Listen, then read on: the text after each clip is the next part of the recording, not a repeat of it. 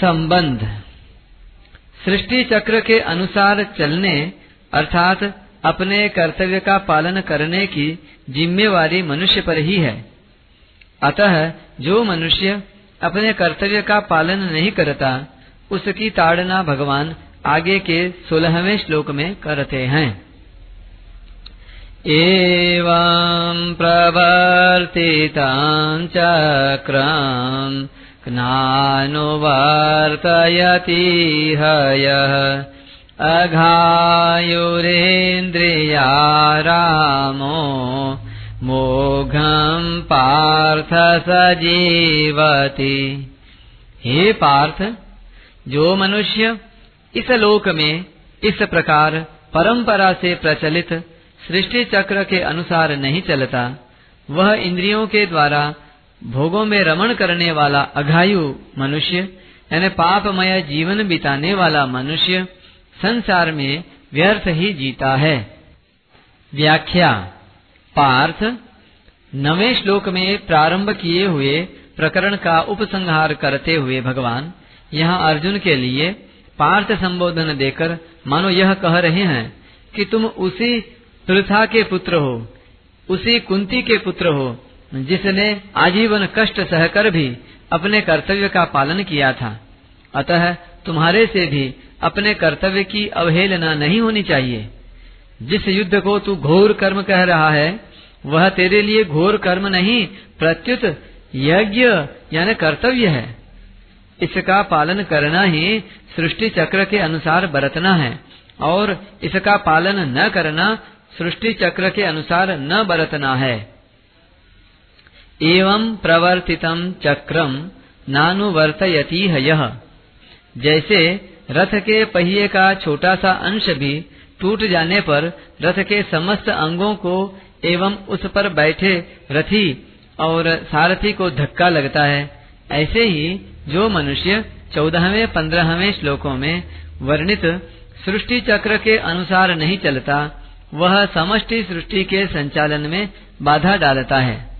संसार और व्यक्ति दो विजातीय वस्तु नहीं है, जैसे शरीर का अंगों के साथ और अंगों का शरीर के साथ घनिष्ठ संबंध है। ऐसे ही संसार का व्यक्ति के साथ और व्यक्ति का संसार के साथ घनिष्ठ संबंध है। जब व्यक्ति कामना, ममता, आसक्ति और अहंता का त्याग करके अपने कर्तव्य का पालन करता है तब उससे संपूर्ण सृष्टि में स्वतः सुख पहुँचता है। इंद्रिया राम। जो मनुष्य कामना, ममता, आसक्ति आदि से युक्त होकर इंद्रियों के द्वारा भोग भोगता है, उसे यहाँ भोगों में रमण करने वाला कहा गया है। ऐसा मनुष्य पशु से भी नीचा है, क्योंकि पशु नए पाप नहीं करता, प्रत्युत पहले किए गए पापों का ही फल भोग कर निर्मलता की ओर जाता है। परंतु इंद्रियाराम मनुष्य नए नए पाप करके पतन की ओर जाता है और साथ ही सृष्टि चक्र में बाधा उत्पन्न करके संपूर्ण सृष्टि को दुख पहुंचाता है। अघायु सृष्टि चक्र के अनुसार न चलने वाले मनुष्य की आयु उसका जीवन केवल पापमय है। कारण कि इंद्रियों के द्वारा भोग बुद्धि से भोग भोगने वाला मनुष्य हिंसा रूप पाप से बच ही नहीं सकता। स्वार्थी, अभिमानी और भोग तथा संग्रह को चाहने वाले मनुष्य के द्वारा दूसरों का अहित होता है। अतः ऐसे मनुष्य का जीवन पापमय होता है।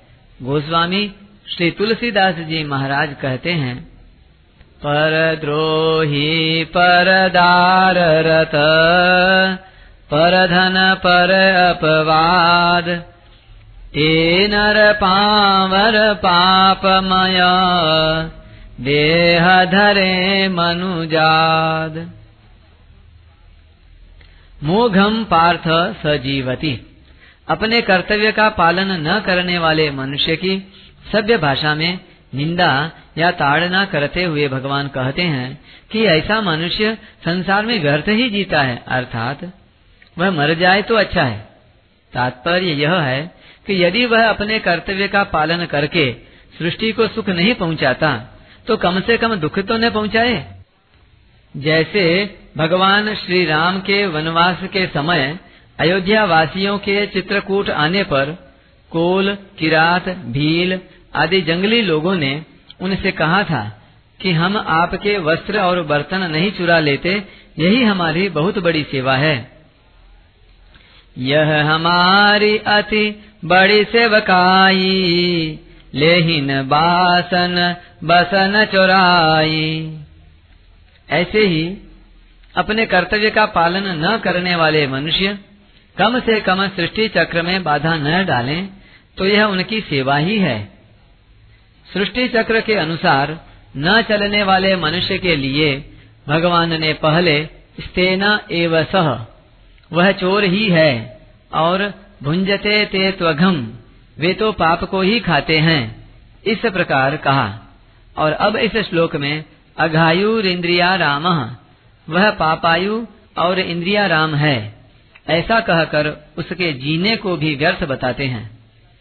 गोस्वामी तुलसीदास जी महाराज ने भी कहा है, तेज कृषानु रोष महिषेसा, अघ अवगुण धन धनी धनेसा उदय के तम हित सब ही के कुंभ करण सम सोवतनी के परिशिष्ट भाव नवे श्लोक से लेकर यहाँ तक जो वर्णन आया है, उसका तात्पर्य निस्वार्थ भाव से दूसरों की सेवा करने में ही है।